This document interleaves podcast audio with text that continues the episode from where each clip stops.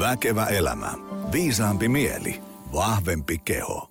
No niin, se on taas jälleen kerran uuden Väkevä elämä podcast-lähetyksen aika. Tervetuloa. Rakkaat kuulijat langoille. Mä käytän tämän alun noin minuutin mittaisen tuokion ennen varsinaisesti päivän teemaa ja vieraan ajatuksiin siirtymistä hävyttömästi mainontaan. Multa tuli just pihalle Väkevä työelämä-niminen kirja, ja on ollut kiva nähdä, että nyt kun on alkanut ensimmäiset palautteet ja sometägäykset tulemaan langoille, niin jengihän on siitä jopa tykännyt.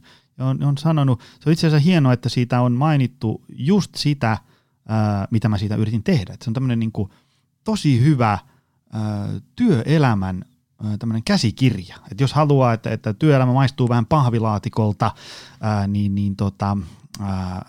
mitä kannattaa tehdä? On muutamia asioita. Mä oon sinne kasannut niinku ison kasan mun mielestä tämmöisiä työelämän taitoja, taloushommia, miten saa lisää liksaa, uraa nousuun ja niin edespäin. Ja sitten siellä on itse asiassa vielä niinku tosi hyviä vieraskyniä, huomattavasti mua viisaampia ihmisiä vääntänyt sinne. Osa on kertonut omaa työelämätarinaansa ja osa on kertonut sitten omasta leipälajistaan, että mitä asioita on työelämässä hyvä ottaa huomioon. Myöskin mä tiedän, että siellä on paljon yrittäjiä langoilla, PT sitä ja tätä ja fysioterapeutti se ja se. Koska itse olen hyvinvointialan ammattilainen ollut tässä 10 vuotta, niin siellä on aina rivien väleistä vähän näkyy se, että on tämmöinen niin kuin kevyt hyvinvointipainotus siinä kirjassa, että siellä on erityisesti myös teille. Johonkin Google-hakukoneeseen tuuttaa Väkevä työelämä tai soittaa lähimpään kirjakauppaan, niin johan löytyy. Mutta se mainostuksista.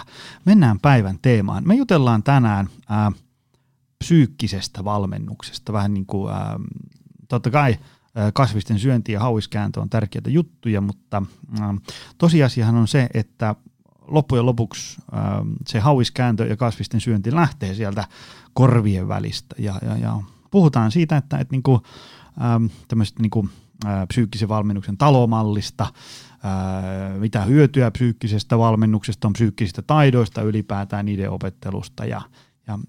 Ja kyselen päivän vieraalta myös tämmöisiä valmennuksen ydinkysymyksiä, että kun valmennettava on ikään kuin vähän semmoisessa näköalattomassa tilassa suhteessa omaan elämäntaparemonttiinsa, että ei mun arjessa pysty, aina mä epäonnistun ja en mä ole semmoinen hyvinvointityyppi, niin mitä tämmöisiin tilanteisiin voi tehdä. Ei hukata enempää aikaa, me otetaan päivän vieras langoille. Aleksi Tossavainen, tervetuloa. Kiitos paljon Joni ja onnittelut tosiaan täältäkin uudesta kirjasta, innolla odotetaan. Mainiota. Sulta ja Peltosen Antilta on tullut kirja nimeltä Psyykkinen valmennus. Me puhutaan vähän sen sisällöstä tänään, mutta mä luulen, että langan päässä on jonkun verran tyyppejä, jotka ei tiedä kuka sä oot. Kerro, kuka sä oot, mitä sä teet, millä CV:llä ja muulla tämmöisellä sä tänään tarinoit psyykkisestä valmennuksesta? Joo, mä voisin lähteä pienen kiertoreitin kautta, eli mulla itsellä urheilutausta, jalkapalloa pelasin pienenä poikana ja se tuntui itselle, että se on se unelma ja juttu ja musta tulee ammattijalkapalloilija ja sitten lukion jälkeen pelasin miesten ykkösessä ja sain mahdollisuuden lähteä Yhdysvaltoihin yliopistourheilijana ja Pohjois-Karolainassa vietin 5 vuotta ja silloin oikeastaan fyysinen puoli kiinnosti tästä valmennuksesta enemmän, mutta sitten viimeisen 2 vuoden aikana tuli vietetty oikeastaan enemmän aikaa tuolla leikkauspöydällä kuin pelikentillä ja siihen oikeastaan sitten nuo omat pelihommat loppu ja se oli totta kai tosi iso muutos siinä omassa elämässä ja sen oman identiteetin oli tosi vahvasti sitonut siihen ammattiurheilijaan ja sitten kun yhtäkkiä tajuskin, että se ei olekaan enää mä, niin sitten siinä joutui pohtimaan aika paljon, että no kuka mä sitten oon. No sitä kautta kun toinen ovi sulkeutui, niin toinen aukeaa ja kiinnostus tähän psykologiseen puoleen kasvoi sitten merkittävästi ja sitten mä palasin Suomeen täydentää mun liikuntatieteiden tutkintoa ja siihen päälle luin vielä urheiluliikuntapsykologian maisterit ja oikeastaan siitä siitä asti oli selvää, että tämä psyykkinen valmennus, psykologinen puoli oli se oma intohimo, mihin halusi panostaa, ja siitä asti opiskeltu, tutkittu, käytännössä testattu, valmennettu, koulutettu aika paljon, ja viimeiset 2,5 vuotta on ollut Eerikkilän Sport and Outdoor Resortissa, tunnetaan myös Eerikkilän urheiluopistossa, ja siellä strategisena yhteistyökumppanina urheilupuolella on Suomen Palloliitto ja Salibändyliitto, ja heidän kanssaan tehdään paljon yhteistyötä, mietitään miten voidaan pelaajia kehittää ja valmentajien tietotaitoa kasvattaa ja sitä kautta tuottaa meille parempia sekä ihmisiä että urheilijoita, ja samalla tavalla sitten myös yrityskontekstissa on päässyt työskentelemään erilaisissa projekteissa, ja taustalla on myös omaa yrittäjyyttä, ja lääkärikeskuksessa on ollut valmentajana tyypin 2-diabeteksen ehkäisyyn suunnitellussa, ja tosi monipuolisesti on saanut työskennellä kaikenlaisten ihmisten kanssa, ja se on ollut kyllä ehdoton rikkaus ja hienoin osa siinä valmennuksessa myös, että pääsee työskentelemään erilaisten ihmisten kanssa ja tukee heidän matkaa kohti sitä heidän omaa huippuaan. No kyllä. Me jutellaan tänään toki myös niinku huippusuorituksesta, mutta myös sitten ikään kuin, kun tuolla langan päässä on niinku tavallisia sukankuluttajia, niin heillekin erilaisia työkaluja, uutta näkökulmaa ja ajatuksia tähän teemaan ja valmentajille. Mutta psyykkinen valmennus on teidän kirjan nimi, Fitra Kustansi ja niin edespäin. Miksi te kirjoititte tätä? Mitä kaikkea täällä on? Joo, me oltiin Antin kanssa useampi vuosi opiskeltu ja valmennettu psyykkistä valmennusta, ja tosi usein me törmättiin siihen kysymykseen sekä urheilukontekstissa että sitten työelämä hyvinvointivalmennuskontekstissa, että psyykkinen valmennus kuulostaa tosi hyvältä ja se on tärkeää, että mitä se käytännössä on.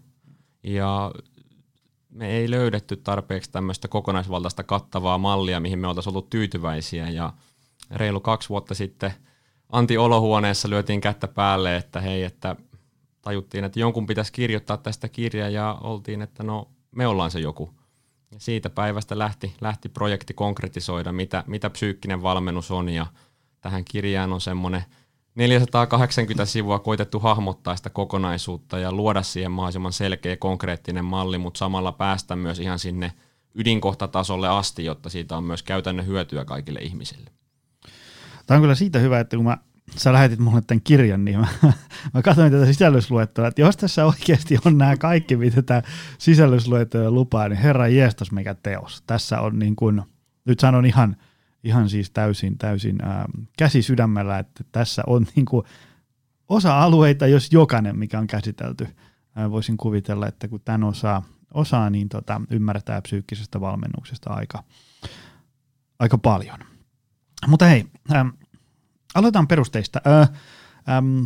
Monella urheilijalla on lajivalkku, hiihtäjällä on hiihtovalkku, ja sitten jääkiekkoilla on jääkiekkovalkku ja niin edespäin. Ja jalkapalloilijalla on jalkapallo, se joukkuevalmentaja. Sitten joillakin on ehkä enenevissä määrin, voi olla niinku tämmöinen fysiikkakoutsi erikseen, että tehdään niinku punttiohjelmaa ja että suorituskyky on hyvä niinku fysiologian näkökulmasta, että lihas tuottaa voimaa isosti ja nopeasti. Mitäs, niin kuin, jos ajatellaan sitten tämä niin psyykkinen valmennus, psyykkinen valmentaja, mitä hyötyä siitä? Miksi urheilijan kannattaisi semmoinen palkata? Joo, erittäin tärkeä kysymys, ja tässä mä näen kaksi isoa näkökulmaa.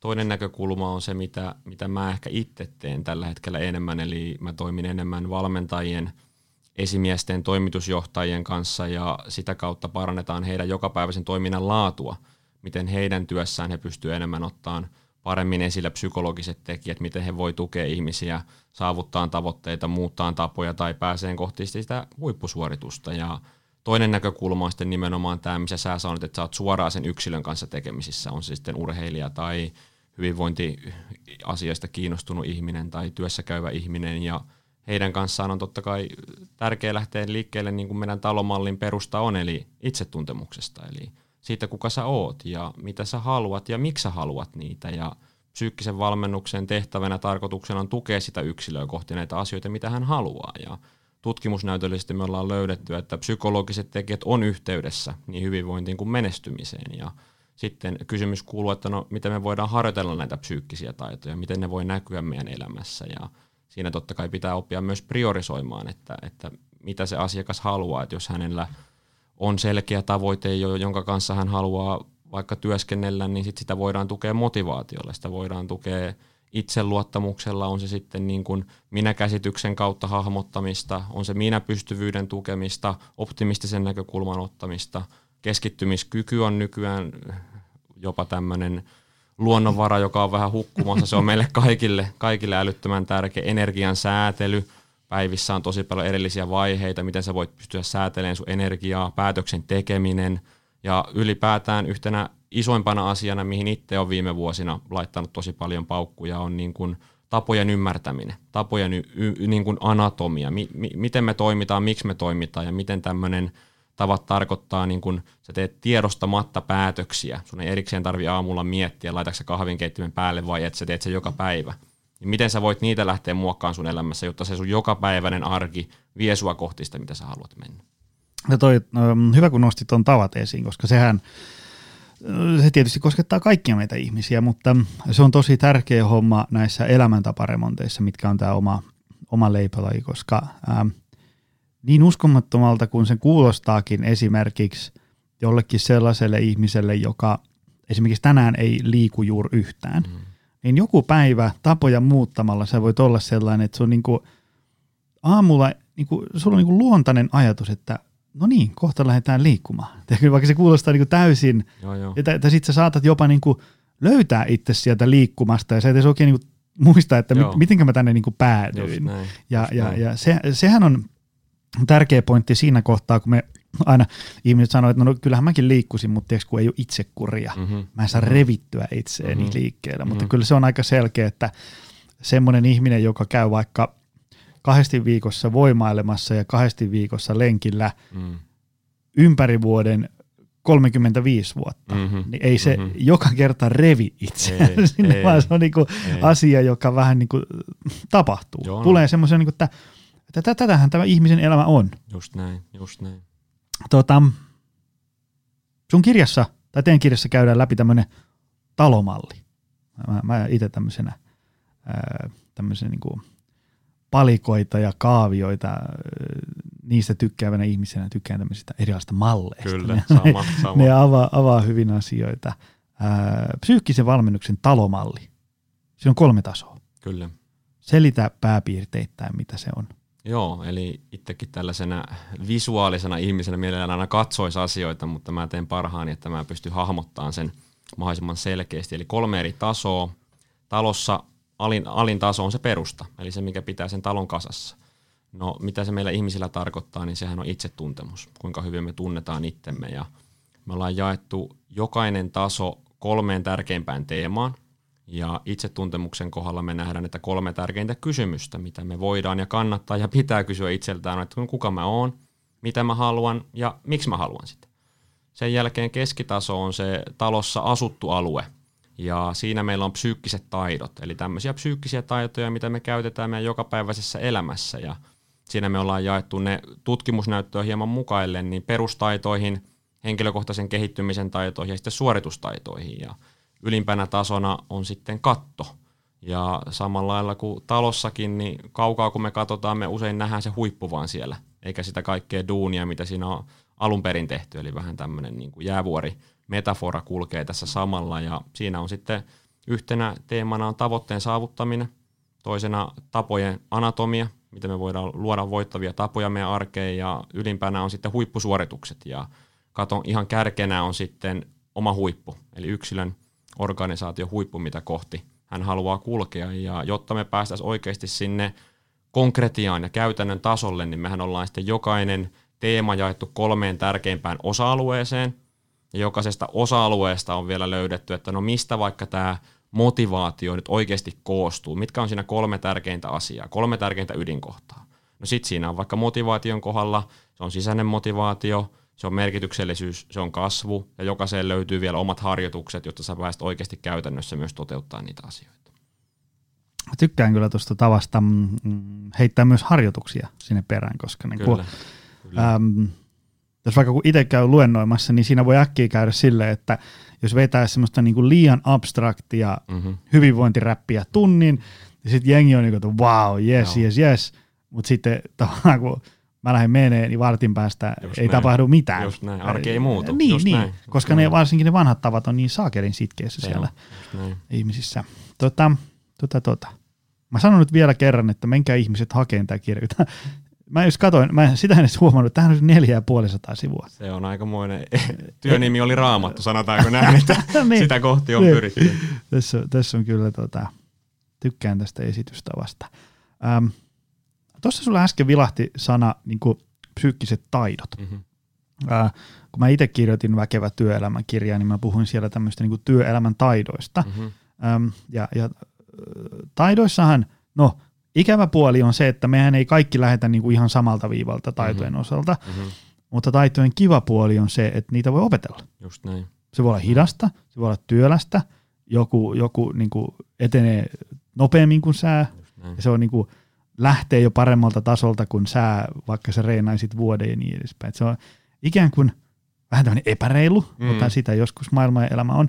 Mutta hyvä puoli on siis se, että me ei ikään kuin olla sille niin kuin tavallaan sementoitu meitä ihmisiä niin kuin, johonkin tavallaan, että tämmöinen ihminen mä nyt oon ja näillä korteilla on mentävä. Just näin. Vaan siinä voi olla tämmöistä kasvusanakin siellä tuli aina välillä.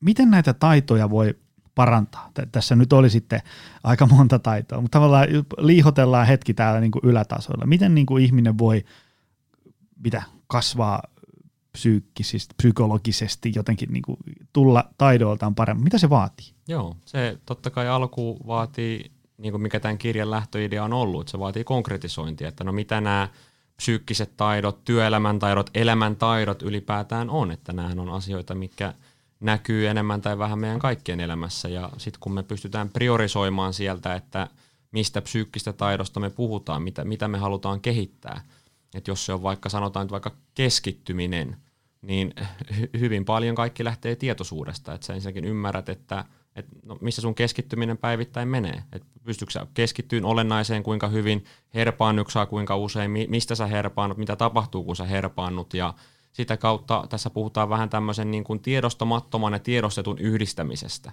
Eli tosi paljon me tehdään tiedostamatta asioita, mutta kun me tullaan tietoiseksi niistä asioista, mitä me tehdään tiedostamatta, me pystytään kehittämään niitä. Ja sitten se usein vaatii myös tämmöistä tietoista kehittämistä. Eli sä voit tehdä ihan niin kuin tietoisia keskittymis- ja läsnäoloharjoituksia, tutkimusnäytöllisesti kun niitä tekee tarpeeksi systemaattisesti, niistä on apua. Mutta omassa arjessa mä pyrin niin kuin huomioimaan, että hei, että nyt mä oon vaikka mun lapsen kanssa kotona ja mä huomaan, että mä mietin duunijuttuja. Niin okei, se on fine, mutta hei, palauta se keskittyminen takaisin tähän. Oot tässä läsnä. Ja sitten se jumppa on ikävä kyllä loputonta, että en ole ainakaan itse vielä semmoinen zen-mestari, että koko ajan olisi ytimessä, vaan sitten se on huomioimista, että hei, nyt on taas muualla fokus tähän ja sitten pyrit olemaan siinä. Ja tämä on aika lailla sitä samantyyppistä tämmöistä pragmaattista prosessia, niin kuin eri taidoissa voi miettiä. Joo, ja se niinku se, mistä mä itse tykkään tästä niin kuin tavallaan taitoajattelusta, on just se, että hyvin usein kun heittää tiskiin jonkun, että hei, tällä tavalla liikkumalla, syömällä, palautumalla, niin kuin virta päivässä kasvaa ja niin edespäin, niin sieltä tulee ikään kuin aina joiltain semmoinen aikamoinen muutosvastarinta. Kyllä. En mä pysty tohon. Niin mä usein lähestyn niitä muutosvastarintaa vähän samanlaisella lähestymistavalla kuin me koitetaan rohkaista meidän 7-vuotiaista poikaa. Ja me sanotaan, että aivan, sä et osaa vielä. Just tää. Koska niinku, ei se sitä tarkoitakaan, siis ajatellaan, että jos sulla on hieroutunut jotkut tavat, sä oot 35, sulla on jotkut tavat hieroutunut siellä sun arjessa vaikka viimeisen 15 vuoden aikana. Se on aika selkeä, että ei ne siitä viikossa muutu. Varsinkin kun niitä tapoja, tämmöisiä rutiineja ja kaikkea muuta on niin kuin valtava määrä. Just näin. Pitää ymmärtää se, että se tavallaan tosi niin kuin utopistiselta kuulostava joku, niin kuin, että liikkuu liikuntasuoritusten mukaan ja syö ja palautuu fiksusti. Se kuulostaa niin kuin, että ideana kivaa, mutta tiedät, niinku, en mä pysty. Niin ymmärtäisi sen, että siihen voi mennä puoli vuotta, vuosi, kaksi. Just näin. Mutta jos tänään niin aloittaa pala kerrallaan työstään, monta mutkaa ja karikkoa tulee matkan varrella matkaan, se on, siinä on niin hyvä asennoitua jo ennakolta, mutta meissä ihan hirveästi niin kuin ihmisissä on sitä kasvupotentiaalia, kun me kaikista ei tule niin kuin 100 metrin olympiafinalisteja.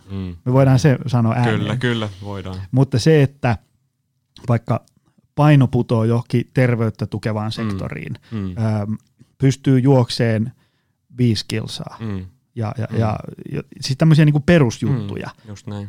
Niin väitän, että no joo, varmasti löydetään joku, jolta ei onnistu, mutta mä väitän, että 99.9% kuulijoista pystyy siihen. Kyllä. Ei viikon päästä, ei välttämättä puolen vuoden päästäkin, mutta vaikka vuoden 2 päästä, kun lähtee sykkiin eteenpäin. Saanko heittää käytännön esimerkin? Anna tulla.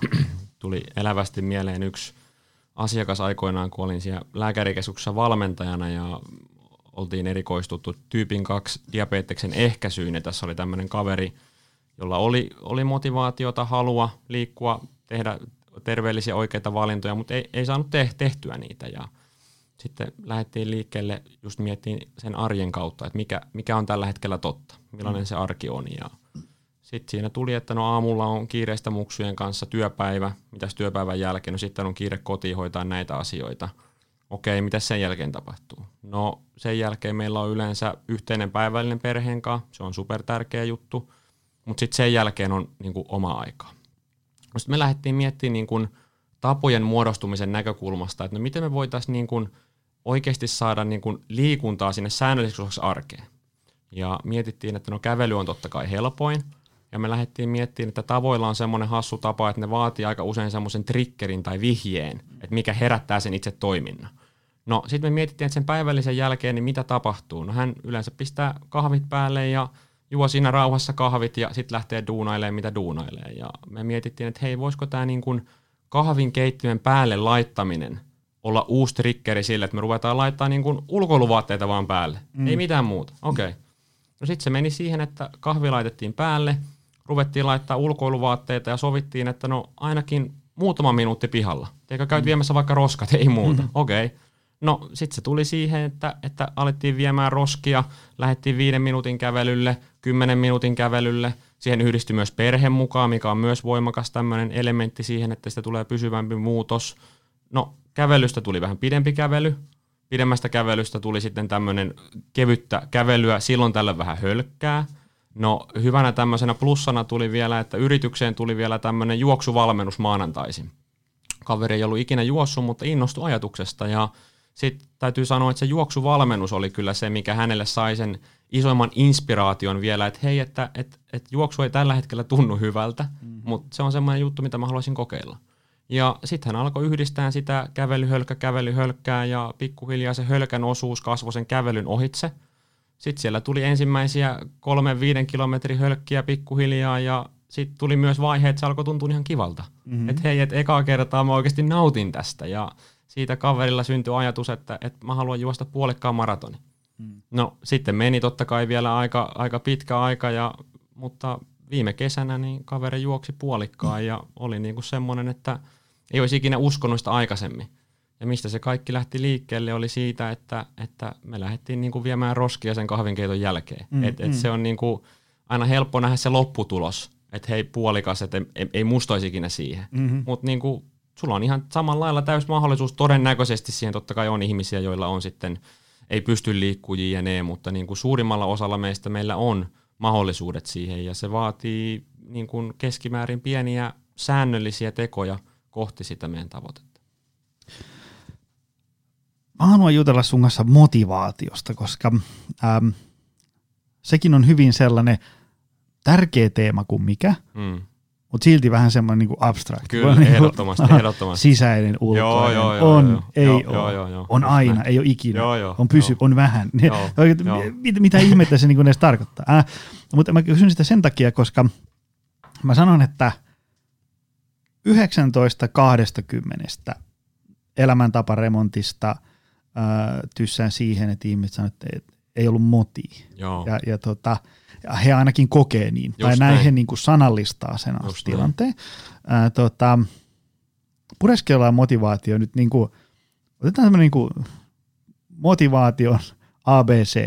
ja XYZ. Niinku, mua kiinnostaa, mitä se on, mistä se syntyy, miksi se lopahtaa, miten sitä saa ylläpidettyä. Niinku, semmoinen, niinku, että jos mä antaisin sulle nyt 10 minuuttia aikaa kertoa ihmisille motivaatiosta ne tärkeimmät asiat, mitä se kertoisit? Joo. Mä lähtisin alkuun tämmöisestä hyvin yksinkertaistavasta näkökulmasta. Tämä tulee B.J. Foggin kirjasta Tiny Habits, erinomainen kirja, jos elämäntapan muutos kiinnostaa. Ja hän on yksinkertaistanut muutoksen siihen, että sulla on nimenomaan motivaatioakseli ja sitten sulla on koetut kyvyt akseli. Ja motivaatio yksinkertaisesti hänellä tarkoittaa sitä, että kuinka kovasti sä haluat tehdä jonkun asian. Ja koetut kyvyt tarkoittaa, että no onko sä tällä hetkellä, pystytkö sä tekemään sen? Onko se liian haasteellista sulle? Ja isona haasteena se, kun me puhutaan, että ei ole motia tai motivaatio puuttuu, on se, että me lähdetään asioihin, missä ne koetut haasteet on liian isot. Me lähdetään liian isoon muutokseen, me lähdetään tekemään liian monia muutoksia. Ja sen takia, kuten aikaisemmin mainitsin niistä pienistä askelista, niin ne mahdollistaa sen, että vaikka joka päivä, joka ilta sulla ei olisi hirveän korkeata motivaatiota, niin sulla on koettu mahdollisuus tehdä se 5 minuutin kävely vaikka. Tai 1 minuutin venyttely aamulla. Koska me ei voida aina luottaa siihen, että se motivaatio olisi täpissään, että me oikeasti haluttaisiin sitä. Ja toinen näkökulma on se, että myös elämä tulee vastaan. Että vaikka joskus sulla on tosi korkea motivaatio, mutta sulla on lapset pitää viedä harrastukseen. Mm-hmm. Sulla on ylitöitä, sulla tulee korona, mikä tahansa. Että se pitää huomioida aina, että tämmöiset muutokset on osa sitä. Ja jos me pystytään tekemään semmoisia asioita, että se koettu haaste ei ole liian iso, meillä on mahdollisuus tehdä se, niin se pystyy elämään sen motivaation vaihtelun siinä mukana. No sitten jos me päästään vähän niin kuin tämmöiseen tutkimusnäytöllisempään näkökulmaan konkretisoimaan, että no mitä se motivaatio on, niin siinähän tutkituimpana teoriana on Desi ja Ryanin itsemääräämisteoria. Ja Desi ja Ryan puhuu, että ihmisellä on 3 tämmöistä psykologista perustarvetta.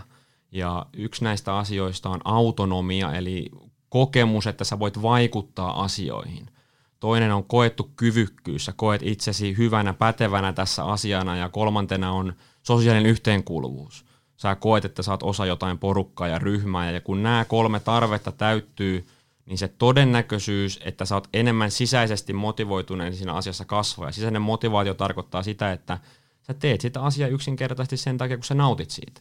Sitten ulkoinen motivaatio on ehkä enemmän sitä, että sä teet sitä ulkoisten palkkioiden asioiden takia, ja sitten siinä kulkee tämmöinen jatkumo, ei motivaatiota, ulkoinen motivaatio ja kohti sitten tätä sisäistä motivaatiota. Ja ehkä tämmöisenä taas käytännön konkreettia vinkki, mikä itse olen huomannut omassa arjessa ja myös tutkimusnäytöllisesti on löydetty tärkeänä asiana, on ehkä korostaisin tätä vaikka koettua pätevyyttä ja kasvua ylipäätään. Ja Teresa Amabilen teoriassa hän puhuu tämmöisestä progress principle -näkökulmasta, en osaa sitä nyt suomentaa, mutta hän on tutkinut, että mikä niin kuin työelämässä, mitä tapahtuu, että milloin ihmiset on kaikista niin kuin tyytyväisempiä, motivoituneempia, onnellisimpia työpäivän jälkeen.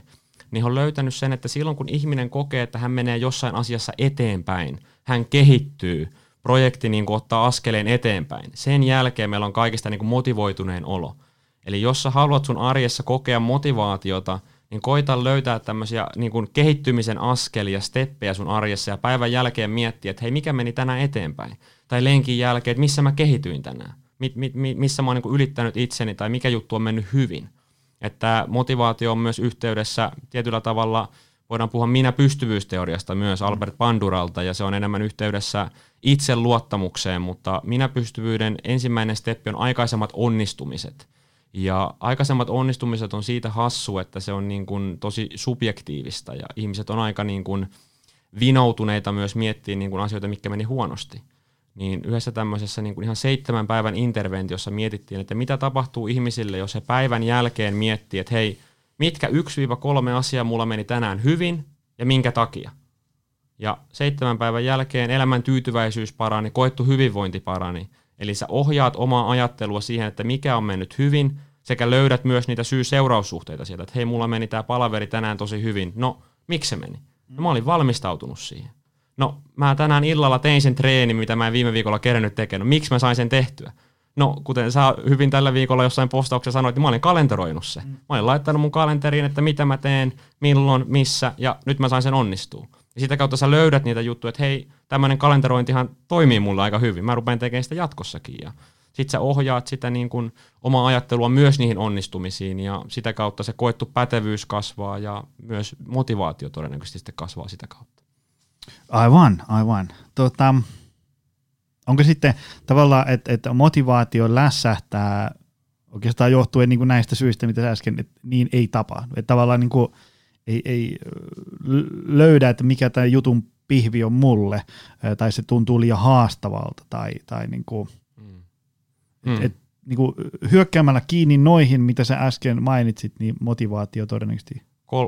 Ehdottomasti kolme isoa ehdottomasti on se, että sä koet, että sä saat vaikuttaa asioihin. Et jos vaikka niin kuin töissä sulle vaan sanotaan koko ajan teettää ja sulle ei mitään vaikutusmahdollisuuksia, niin todennäköisyys, että sisäinen motivaatio ei ainakaan kasva siitä, on aika iso. Ja toinen on totta kai, että jos sä teet asioita, mitkä on sulle säännöllisesti liian vaikeita, sä koet, että sä et ole hyvä tässä jutussa, niin se todennäköisesti myös laskee motivaatiota. Ja toinen on se, että jos sä koet, että sä vaikka meet uuteen porukkaan ja sä koet, että ne ei yhtään ota sua vastaan ja sä et nauti olla siinä porukassa, niin se motivaatio olla siinä porukassa ei ole kovin iso. Et noi on kyllä kolme semmoista ehdotonta aspektia, mitä kannattaa miettiä omassa arjessa, on se sitten niinku työelämäkonteksti tai sitten niinku vaikka hyvinvointikonteksti tai mikä tahansa. Voidaanko me nyt summata tästä kuitenkin niin motivaatiosta semmoinen ajatus, että kun ihmiset niin tammikuun ekalla viikolla on syystä tai toisesta supermotivoituneita laittaa itsensä tikkiin, se on aika inhimillistä, että se sama liekki ei roihua ihan yhtä kovalla niin kuin maaliskuun toisella viikolla. Se on just näin, ja tässä mä ehdottomasti niin ihan ydinjuttuna haluan nostaa sen, että se on tärkeä huomioida, että motivaatiohan vaihtelee. Ja toinen asia, minkä sä hyvin nostit, oli tahdonvoima, ja tahdonvoimahan voidaan nähdä lihaksena, joka väsyy.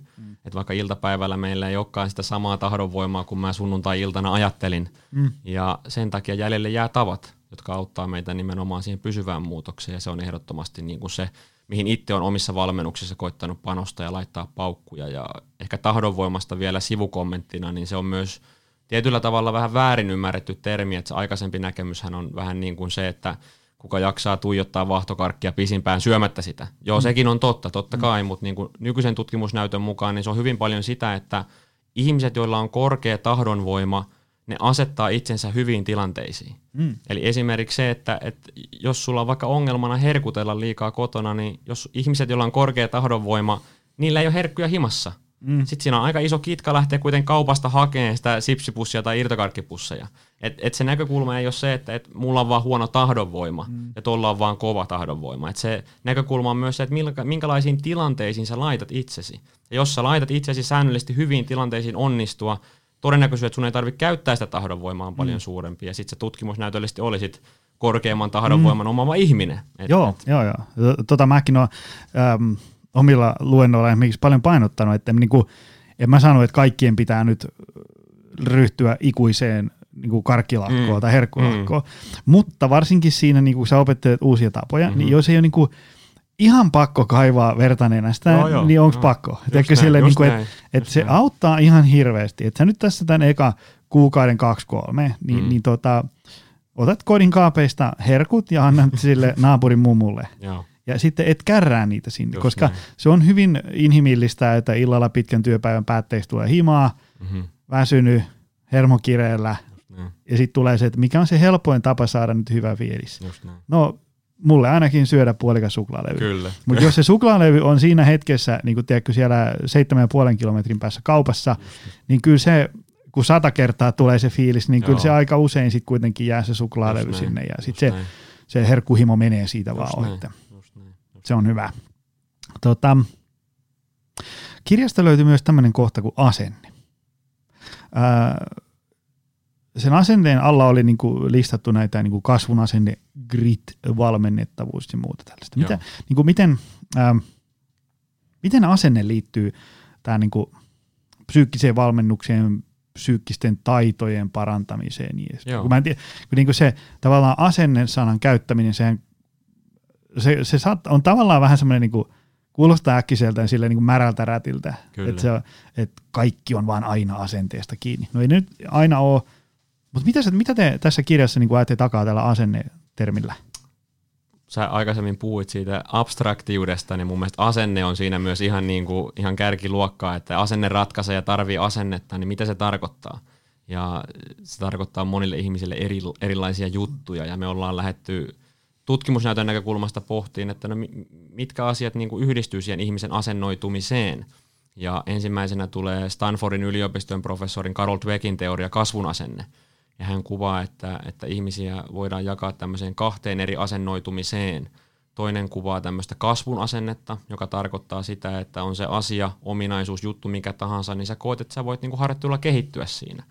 Ja toinen näkökulma on niin sanottu muuttumattomuuden asenne, joka kuvastaa enemmän tämmöistä lahjakkuutta, nykyistä osaamista ja sitä, että sä joko oot hyvä tai et oo. Mä vaan en oo hyvä matikassa tai mä vaan en oo nopea tai mulla vaan ei oo hyvä joku juttu. Ja tää on niin kuin just se, mihin sä aikaisemmin tartuit, että se on ehkä tosi helppo mennä jonkun niin kuin piirteen taakse kiinni, että mä vaan oon tämmönen. Ja sehän on osittain varmasti totta, että sä varmasti oot osittain semmonen, mutta sulla on väistämättä mahdollisuus myös työskennellä sen asian kanssa, ja kasvun asenteen näkökulman kautta, niin jos sä et ole välttämättä harjoitellut sitä asiaa niin paljon, ja jos sä harjoittelisit sitä asiaa, sä pystyisit menemään siinä eteenpäin, ja tutkimusnäytöllisesti yksilöt, jotka omaa enemmän kasvun asennetta tietyissä konteksteissa, niin voi paremmin ja menestyy paremmin, ja se on kyllä ihan ydinjuttu elämässä ylipäätään. Mitä se kasvun asenne tarkoittaa? Anna jotain konkreettista esimerkkiä, jolla miten puhuu tyyppi tai ajattelee, jolla ei ole versus se, jolla on? No, mulla on ihan oman elämän esimerkki heti alkuun. Et mä en ole ikinä ollut kovin hyvä kirjoittaja. Mä en ole ikinä suomen kielessä ollut kovin kummoinen niin kuin näin koulumenestyksen näkökulmasta. Ja mullahan olisi helposti voinut tulla se näkökulma, että no, en mä ainakaan kirjoja tule ikinä kirjoittaa. No se, että mä en ole ollut vaikka lukiossakaan vielä kovin kummoinen äidinkielessä, ei tarvitse tarkoittaa sitä, että mä en voisi kirjoittaa kirjaa. Mm. Ja sehän tarkoittaa myös sitä, että jos mä katson konkreettisesti mun elämää, niin no en mä ole ihan hirveästi harjoitellut kirjoittamista.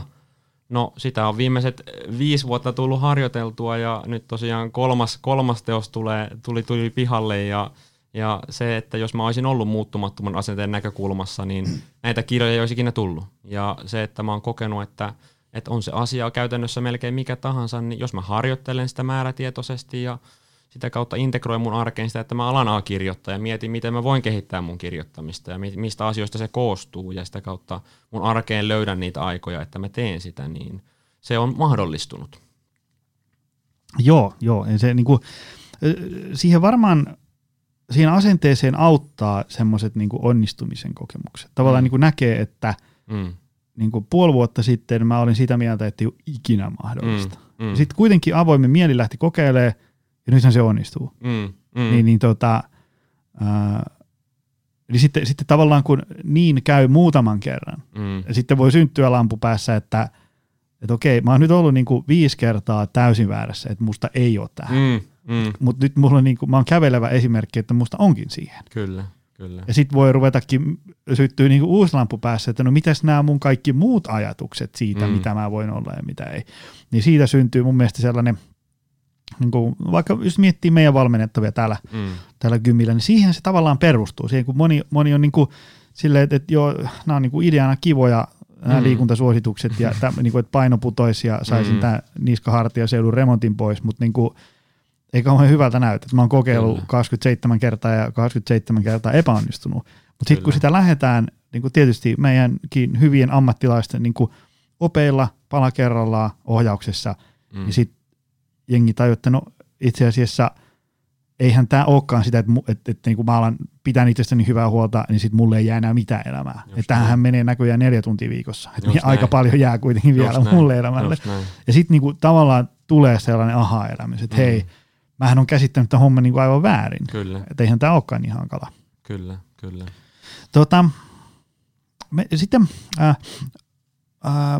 Maaret Kallion kanssa aikaisemmassa lähetyksessä puhuttiin tämmöisestä vastuunkantamisesta. Ja tämä vastuunkantamisen teema, mä oon sitä itse miettinyt tosi paljon. Mä oon joutunut miettimään sitä, jos nyt hypätään toiseen kontekstiin, niin kuin yrittäjänä tosi paljon. Kyllä. Koska tavallaan yrittäjänä on loppupeleissä vastuussa niin kuin ihan viimeisenä ihan kaikesta. Kyllä. Niin kuin taloudellisista asioista, vetääkö myynti, paljon rahaa, miten meidän ihmiset täällä voi ja niin edespäin. Niin sitten aikaisemmin oli tavallaan putos tosi helposti rukkaset lattialle, että et niinku, maailma nyt vaan menee näin ja mä en voi tälle mitään niin edespäin. Mm. Ja sitten jossain kohtaa niinku sen, niinku oli, on niinku pakko hyväksyä se, että et mä en voi asennoitua tähän yrittäjyyteen näin, kun mä oon aikaisemmin, koska tästä ei niinku seuraa mitään hyvää. Just näin. Et on vaikeeta, on mahdotonta, mä voin laittaa kaiken peliin, mutta silti menee pieleen. Mm. Et se on ikään kuin tämmöinen hyväksyttävä, niinku, mun on hyväksyttävä tämmöinen niinku, tavallaan tämmöinen ominaisuus tässä ihmisen elämässä, että ei kaikki aina mene ikään kuin siten, kun mä koen, että olisi reilua. Kyllä. Ja niin edespäin. Niin sitten jos palataan tähän meidän päivän teemaan, niin tavallaan niin kuin hyvinvoinnissa, on se sitten niin kuin tapojen muuttamisessa, fiksu syöminen, liikkuminen, palautuminen, huippusuoritus ja niin edespäin, niin semmoinen ikään kuin tämmöinen niin kuin vastuunkanto. Kyllä. Nyt koitetaan, mä luulen, että nyt kun me käsitellään tämä teema, niin mä menetän muutaman vakikuuntelun. Ehkä tulee muutaman lisää. Ei, mutta ihan, okei. Mä sanon nyt suoraan, niin kuin mä ajattelen sitä. Välillä musta tuntuu, että heitetään niin kuin, nostetaan niin kuin kädet pystyyn vähän liian aikaisin. Kyllä. Tiedätkö, että en pysty, ei ole mahdollista. Ja nyt mä sanoisin, että on olemassa niin kuin ihan hirveitä ihmiskohtaloita. Minäkin tiedän useamman, ja voi tavallaan olla semmoinen niin kuin tilanne, että nyt ihminen, niin kuin, tohon tilanteeseen tarvitaan nyt niin kuin akuutisti ulkopuolista apua, ja voi olla semmoisia elämän polkuja, että sieltä ei vaan niin kuin omin voimin nousta ylös. Kyllä. Mutta lähelläkään kaikkihan ei ole semmoisessa tilanteessa. Niin tavallaan se tämmöinen, niin kuin, on se sitten elämäntaparemontti tai mikä muu, niin se vaatii semmoista niin kuin tietynlaista vastuun kantamista, varsinkin niistä asioista, jotka niin kuin hyvin vahvasti kuuluu sille yksilölle itselleen. Kyllä. Koska multa kysytään tätä esimerkiksi, just kysyttiin haastatteluun ja kirjaan, niin kirjoitin esimerkiksi, että mikä työhyvinvoinnissa kuuluu yksilön vastuulle ja mikä työntekijän vastuulle, ja onko kenties jotain niin kuin yhteisiä vastuita ja niin edespäin. Niin kun ei se voi olla sille, että jos ajatellaan vaikka elämäntaparemppaa, niin se on täysin ikään kuin yhteiskunnan ja rakenteiden vastuulla. Kyllä. Mutta se ei voi myöskään olla niin, että ympäröivä maailma niin kuin lyö kaikella voimalla kapuloita rattaisiin, jotta sen yksilön vastuunkanto olisi täysin mahdotonta. Kyllä. Ja tämän niin kuin monologityylisen pohjustuksen mä päätän vielä niin kuin kysymykseen ja päästään sutkin ääneen, mutta mä niin kuin tavallaan siitä vastuunkantosta tavallaan niin kuin yksilölläkin pitää olla sellainen, että niin kuin se ehkä syntyy sieltä motivaation ja kaiken muun tämmöisen kautta. Ja tavallaan ymmärrys siitä, että nyt niin kuin voi olla vaikeaa, voi olla hankalaa, jopa todennäköisyyksien valoissa tämä menee pieleen, mutta on asioita, joihin mä pystyn vaikuttamaan. On asioita, jotka mä voin päättää täysin itse. On asioita, joista mä voin neuvotella. Tavallaan niin kuin, että niin kuin ottaisi ikään kuin vastuuta niistä asioista, mihin pystyy vaikuttamaan. Ottaisi vastuuta myös niistä asioista, joihin pystyy vaikuttaa niin, että okei, se työstäminen saattaa kestää 8 kuukautta, että me saadaan se semmoiselle tolalle, mutta silti ottaisi vastuuta siitä. Mitkä on sun ajatukset tämmöisestä, niin kuin, jos ajatellaan tämmöistä, niin kuin ihminen haluaa pitää itsensä hyvässä kunnossa, niin tavallaan vastuun kantamisesta? Siis ihan älyttömän tärkeä niin kuin näkökulma, ja mä ottaisin saman tien sen laajemman perspektiivin, että se on ihan meille kaikille niin kuin elämänpolulla varmasti tulee odottamattomia muutoksia, ja miten me toimitaan niiden kanssa, niin se määrittää sen lopputuloksen. Ja mä näkisin, että 2 isointa elementtiä tässä on, että ensinnäkin pitää pystyä rehellisesti katsomaan, että mikä on totta. Ja siinä on paljon ulkopuolisia asioita, ulkopuolisia tekijöitä, mutta myös paljon meidän omaa sisäistä juttua ja toimintaa, että mikä on totta. Ja sehän on tosi kivuliasta oikeasti katsoa peiliin ja miettiä, että hei, että mulla oli tää juttu hanskassa 2 vuotta sitten, mutta nyt se ei olekaan. Ja se, että sä pystyt myöntämään sen itsellesi ja hyväksyyn itse semmosena ja katsoin sitä asiaa niin kuin suoraan silmiin, ei se ole kivaa. Ja se kuitenkin mahdollistaa sen eteenpäin menemisen. Et sit, kun sä katot sen, että hei, tää on tällä hetkellä totta, mä oon tällä hetkellä tässä pisteessä, mä en halua olla tässä pisteessä, miten mä pääsen eteenpäin. Ja se kaikki oikeastaan mun mielestä muutos lähtee siitä. Ja jos sitä ei pysty katsoa rehellisesti, että mikä on tällä hetkellä totta, niin sit se todennäköisyys, että se muutos on pysyvä onnistuminen, ei ole kovin hyvä. Ja Toinen iso näkökulma on semmoinen, minkä on enemmän ehkä oman elämän polulla huomannut tosi tärkeänä oivalluksena. Mulla itsellä se tuli oikeastaan sen urheiluuran päättymisen kautta, että silloin kun tuli kolmas polvileikkaus 2 vuoteen ja hommat loppu ja olin kuitenkin tietoisesti yrittänyt viime vuodet tehdä kaikki ihan vimpan päälle ja sitten huomaan, että vieressä on toinen puolustaja, joka viikonloput painaa tuo bilettää menee ja tekee vähän sinne päin ja hänet varataan niin kuin pääsarjaan ja mä oon leikkauspöydällä, niin kyllä siinä aika nopeasti tulee fiilis, että ei tää ole reilua. Ja siihen on aika helppo jäädä ja sitä on aika helppo osoitella ja mennä sen taakse, että ei tää ole reilua ja mulla on huonommat olosuhteet kuin tolla ja mä tein enemmän kuin toi ja mun pitäisi olla tossa ja XYZ ja mä oon kuitenkin hyvin onnekas mietittäen oikeasti, minkälaista lähtökohdista oikeasti ihmiset lähtee tähän maailmaan ja sen ymmärtäminen, että ei elämä aina ole reilua ja se on ihan fine, se on totta. Ja sitten kun sen on niin kun ymmärtänyt, että tämmöisiä odottamattomia muutoksia tulee elämään ja aina se ei ole reilua, aina ei mennä alle karkit tasan ja just niin kuin sä tosi hyvin nostit sen, että no okei, tämä on tilanne, mutta mihin mä voin tällä hetkellä vaikuttaa. No mulla se oli siinä tilanteessa esimerkiksi, että mä voin kuntoittaa mun polven niin hyvin kuin mä pystyn. Ja se oli se, mihin mä keskityin. Ja sitä kautta myös, kun NS normalisoi sen tunteen ja ymmärtää sen, että nyt tuntuu, että ei ole reilua ja se ei aina ole reilua, se on fine. Niin sitä kautta pystyy myös löytämään sen polun eteenpäin sieltä, että ei tarvitse jäädä makaan sinne maahan, vaan niin kuin, että no, mitkä on ne ekat stepit, miten mä pääsen tästä kohti sitä, mitä mä haluan. Eli mikä on totta, sen katsominen rehellisesti ja sitten huomioiminen, aina ei ole reilua. Joo, sehän on siis karmea homma, että jos tavallaan joku itselle merkitykseen asia jää saavuttamatta sen takia, että elää jossain luulossa. Tavallaan, että asiat on jotenkin, todellisuus on niin kuin toisin. Otan esimerkki vaikka mulla itsellä, kun välillä suusta pääsee lause, että kun ei. Niin. No niin. No jos me nyt otetaan tuosta mun iPhonein, en olisi tarkastanut, mutta jos me otetaan sieltä ruutuaikasovellus, niin siellä on ehkä ruutuaikaa lyhimpänä päivänä 8 tuntia päivässä. Joo. Niin kyllä me voidaan rehellisesti todeta, että kyllä mulla oikeasti on sitä aikaa, mutta ehkä sitä kuluu vähän siellä somessa liikaa. Niin se tuntuu kipeältä, ja ehkä mä hoidan haavaani jotenkin tunnustamalla sen ääneen näillä kutsissa, mutta tavallaan niin kuin,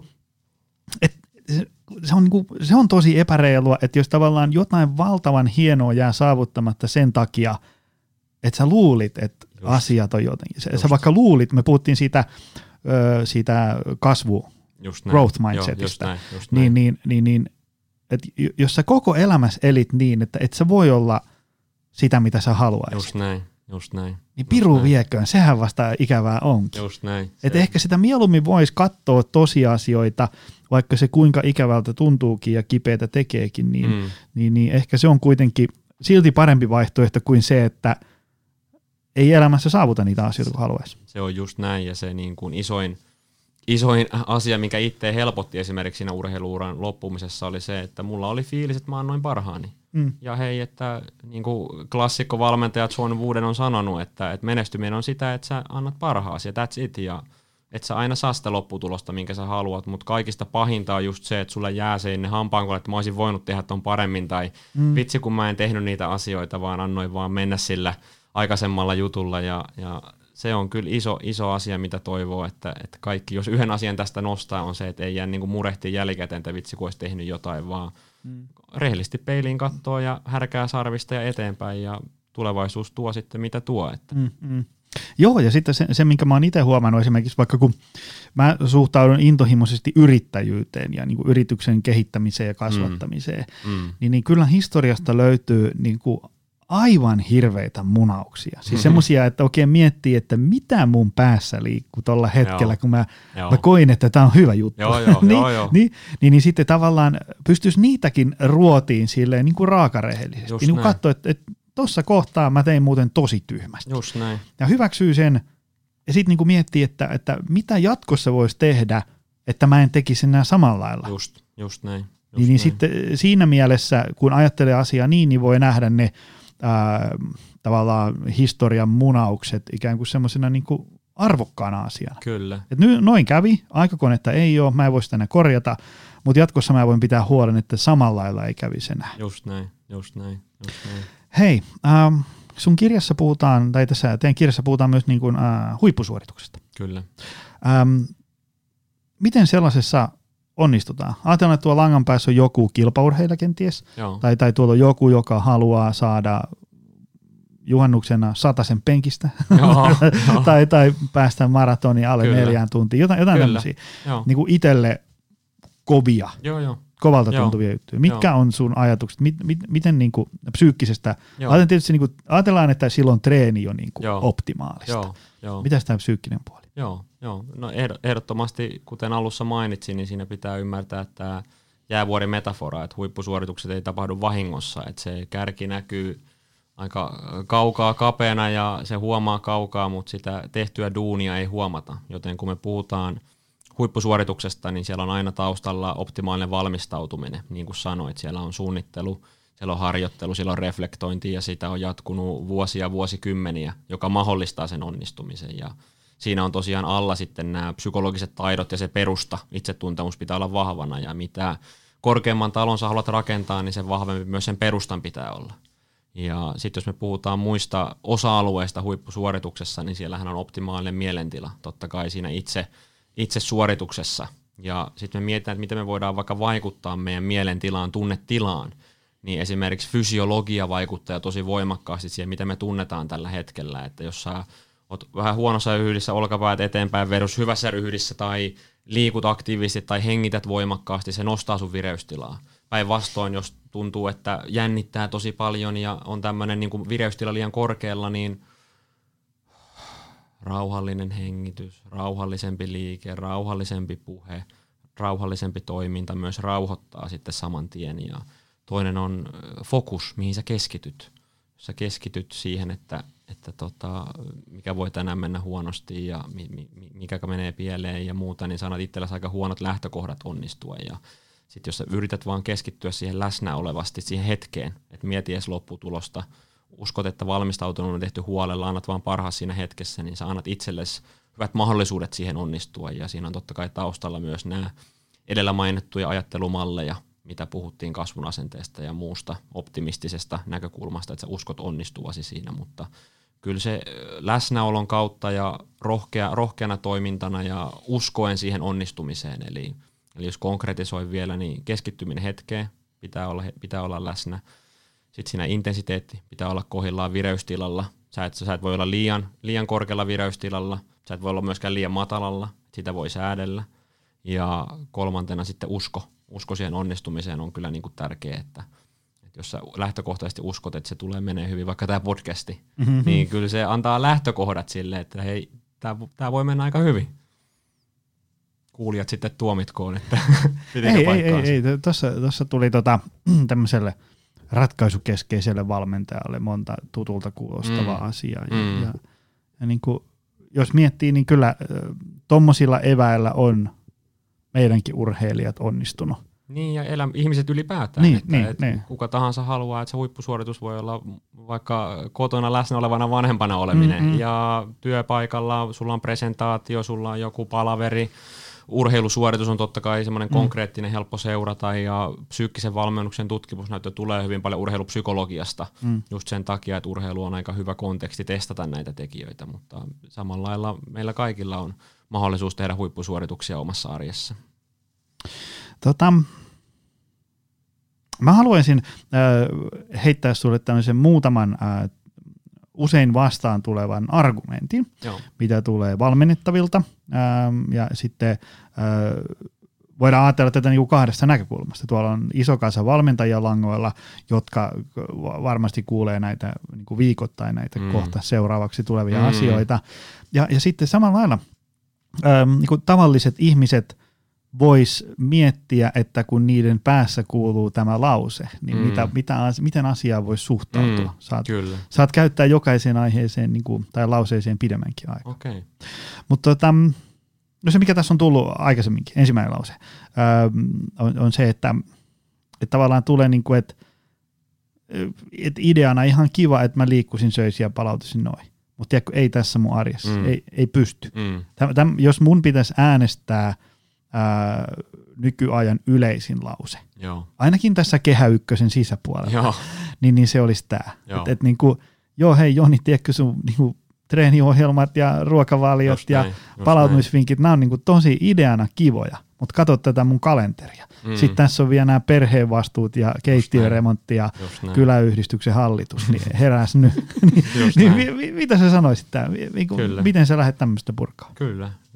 Samalla lailla lähtee siitä, että mikä on totta. Ja sitten pitää katsoa, että mikä on oikeasti totta siinä elämän rytmityksessä tällä hetkellä. Ja huomioida se, että nimenomaan sä et välttämättä voi lähteä siihen, että sä muutat kaiken saman tien eikä kannatakaan. Ja siinä nimenomaan nämä edellä mainitut tavat on se niin kuin tärkein aspekti, mistä lähtee. Ja esimerkkinä mulla on ollut kunnia valmentaa tämmöisessä pienryhmässä Theater Daniskain toimaria Tommia, ja sitten siinä oli Tuomo oli kanssa mukana, ja he nimesi sen WhatsApp-ryhmän, mistä sitten tuli tämmöinen tilivelvollisuusryhmä, tietynlainen reflektiopointti aina sunnuntai-iltaisin, prosenttijengi. Ja mistä se sai nimensä oli se, että me lähdettiin siitä, että me lähdetään viikko kerrallaan, prosentti kerrallaan parantamaan sitä arkea, ja alkuuhan tietysti, kun sä lähdet prosentti kerrallaan parantamaan sitä toimintaa, niin eihän se vielä kuukauden jälkeen näy ihan hirveästi.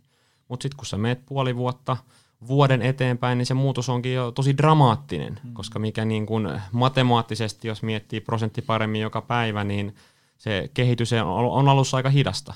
Mutta sittenhän se kasvaa korkoa korolle, ja se on niin kun vuoden jälkeen, niin sä oot 3700% parempi kuin vuosi sitten, ja se on aika hurja määrä, ja tietysti siihen matemaattiseen kaavaan me ei välttämättä siihen arjessa aina ihan päästä, mutta me päästään sitä kohti, että okei, sulla on tällainen kalenteri, tää on tällä hetkellä totta, ja sitten me mietitään, että mitä ne prosenttijutut siellä sun arjessa on, ja esimerkiksi mulla itsellä ammatillinen kehitys on ollut semmoinen, mitä on tosi tietoisesti laittanut paukkuja viime vuodet, ja nyt kun löytyy esimerkiksi pikkumies kotona, niin sitä aikaa ei ole ihan samalla lailla. Sitten mä oon miettinyt, että 15 minuuttia päivässä mulla on ainakin aina aikaa lukea. Mä luen joka päivä ainakin 15 minuuttia ammattikirjallisuutta, ja se ei kuulosta ihan hirveän isolta niin kuin jutulta. Mutta 15 minuuttia joka päivä tekee vähän yli 10 kirjaa vuodessa. Se tekee 10 vuodessa 100 kirjaa versus se, että ei mulla aikaa lukea, mikä on se yleisin, koska me nähdään se lukeminen semmoisena asiana, minkä sä teet puoli tuntia tunnin putkeen. Ja semmoisia slotteja ei niin kuin aina löydy. Joo, ja mä yleensä tässä tavallaan, kun tulee tämä, että ei mun arjessa, niin mä oon huomannut, että siihen on niin kuin kaksi lähestymistapaa. Ensimmäinen on tämä, että mikä on totta. Et kun sanotaan, että ei pysty, ei kykene. Niin sitten katsotaan, että no miltä se viikkokalenteri oikeasti näyttää. Että jos sä nyt kirjoitat tuohon maanantai-aamusta sunnuntai-iltaan kaiken, mitä sä teet, niin hyvin usein sieltä löytyy, että no kyllä siinä nyt sitten niinku, ilman, että elämä menee niinku liian vaikeaksi, että sulla niinku, kaikki menee sveitsiläisen kellon tarkkuuden, ei sekään välttis hyvä. Mutta sitten aina välillä tiedätkö, tulee sellaisia, että se kalenteri vaan, siellä ei ole niinku, tiedätkö, Twitter-riitelyä 16 tuntia viikossa, vaan siellä on niinku, siellä ei ole aikaa. Ja sit se on johtanut siihen, että syöminen, liikunta, palautuminen on niinku syöksykierteessä ja terveys ja hyvinvointi siinä ohessa. Niin sit on pakko niinku myöntää, käydä niinku läpi se, että sun arki on nyt muotoutunut tällaiseksi. Semmoista fakiria ei olekaan, joka tässä härdellissä pitää itsensä hyväkuntoisena. Et nyt meidän on niinku muutettava tätä arkea, kun täällä ei ole mitään, mistä voi tiivistää tai mitä. Et sun on nyt soitettava tonne ja sanottava, että sä jättää sitä hommasta pois 2 kuukauden päästä, koska sun terveys ja hyvinvointi. Ja semmoinenkin on joskus tilanne. Niin kuin sanon sen vaan ihan sillä, kun joskus, tosin aika harvoin, tulee vastaan ihmisiä, jotka niin kuin sanoo, että ei pysty, ja sitten kun katsotaan, niin täällä ei muuten oikeasti pysty. Että siitä on vaan niin kuin, että nyt sä oot ahtanut sun arjen lautaselle vaan niin kuin liikaa ohjelmaa, että nyt tälle on niin kuin tehtävä nyt jotain. No mitä sitten? Tämä liittyy ehkä tähän niin kuin growth mindset-hommaan, eli kun tavallaan ihminen ikään kuin, niin kuin tosi vahvasti kokee itsensä jonkinlaisena. Tiedätkö, niin kuin, että vaikka niin kuin ikuisena epäonnistuja. Just näin. Parhaani teen, mutta aina käy näin. Just näin. En mä pysty, en mä niin kuin kykene. Just näin. Niin kuin, joka tammikuu käy samalla lailla. Just näin. Eli on ehkä tämmöinen joku itseluottamuksen puute, tämmöinen niin kuin, ei pysty näkemään itsensä onnistujan. Ja nyt kun puhutaan onnistumisesta, niin voidaan miettiä niin kuin tavallaan huippusuoritus ja myös sit ikään kuin tämmöinen ihan perus elämäntaparempa. Mitä sä sanoit semmoiselle? No ensinnäkin kun me katsotaan niin kuin muutosta, niin identiteettitaso, eli se minkälaisena ihmisenä me nähdään itsemme, se minkälaista tarinaa me itsestämme kerrotaan itsellemme ja muille, niin sehän ohjaa meidän käyttäytymistä oikeastaan kaikista eniten. Et toinen näkökulma on tämmöinen hyötyt-haitat näkökulma, että sä saat jostain asiasta enemmän kuin sä menetät, sä saatat tehdä se. Mutta kyllä se niinku muutoksen taso, jos me halutaan siitä oikeasti pysyvää, niin pitää lähteä siitä, että sä muutat sitä, minkälainen ihminen sä näet, että sä oot. Jos sä koet ja puhut itsellesi ääneen ja muille ja sisäisesti, että mä en ole vaikka liikunnallinen ihminen, niin se on aika sama, minkälaisen treeniohjelman sä heität siihen naaman eteen, kuinka optimoitu se on, niin se todennäköisesti, että se tehdään, on aika pieni. Eli kyllä se vaatii ihmisellä myös tiedostamista, että hei, että minkälaisena ihmisenä mä näen itseni. Ja tässä tulee nimenomaan se, mitä sanoit, että onko se sitten kiveen hakattu. Että onko se oikeasti nyt vaan semmoinen, että mä nyt vaan oikeasti en voi olla liikunnallinen ihminen, se on, niin kuin, en usko siihen. Ja niin kuin sen hyväksyminen myös, että hei, mä oon ajatellut näin, että mä en ole liikunnallinen ihminen, mä en välttämättä pidä hirveästi liikunnasta. Se voi olla totta, mutta se ei tarkoita sitä, että sä et voisi terveellisen elämän näkökulman niin kuin takia, mikä on sulla vaikka arvo, niin alkaa liikkumaan säännöllisesti. Ja sen ymmärtäminen, minkälaisena ihmisenä näet itsesi, ja sitä kautta toiminnan kautta myös muuttaminen. Et vaikka mä aikaisemmin kerroin sitä case-esimerkistä kaverista, joka ei ollut liikunnallinen, mutta halusi alkaa liikkumaan, niin ei hän nähnyt itsensä liikunnallisena ihmisenä, mutta vuoden päästä heitti puolikkaan ja nykyään näkee itsensä liikunnallisena tai vähän yli puolen vuoden, mutta kuitenkin, että se meidän identiteettitaso ei myöskään tarvitse olla kiveen hakattu. Se minkälaisena ihmisenä sä näet itsesi, ja kuten Stanfordin yliopiston professori Albert Bandura on hyvin sanonut, että se on paljon tärkeämpää, että mihin sä uskot pystyväsi, kuin mihin sä pystyt tällä hetkellä. Eli se, että sulla on nimenomaan se uskomus, asennoituminen siellä taustalla, että hei, että mä voin mennä tässä asiassa eteenpäin, jos mä harjoittelen sitä, mutta sen identiteettitason tiedostaminen ja sitä kautta myös toiminnan kautta työstäminen on mahdollista, ja sitä kautta myös se toiminta ja identiteettitaso pystyy muuttumaan pysyvästi. Löyhästi näihin kahteen liittyen, niin tämmöinen kolmas argumentti. Mä säästin ne kaikkien kinkkisimmän tänne loppuun. mutta se tavallaan, että jos niinku ihmisen terveys ja hyvinvointi on semmoisessa jamassa, että niinku tunnuslukujen ja tavallaan maailmanmenon valossa me tiedetään, että nyt olisi korkea aika tehdä jotain, ruveta niin kuin syömään, liikkua ja palautua.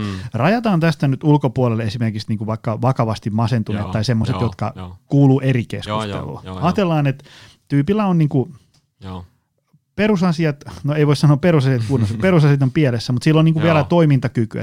Se niin kuin näin, niin, mutta se sanoo, että kun ei vaan niin kuin nappaa teeksi toi salaatin syönti ja lenkkipolku. Niin, mitä sä sanoisit semmoiselle?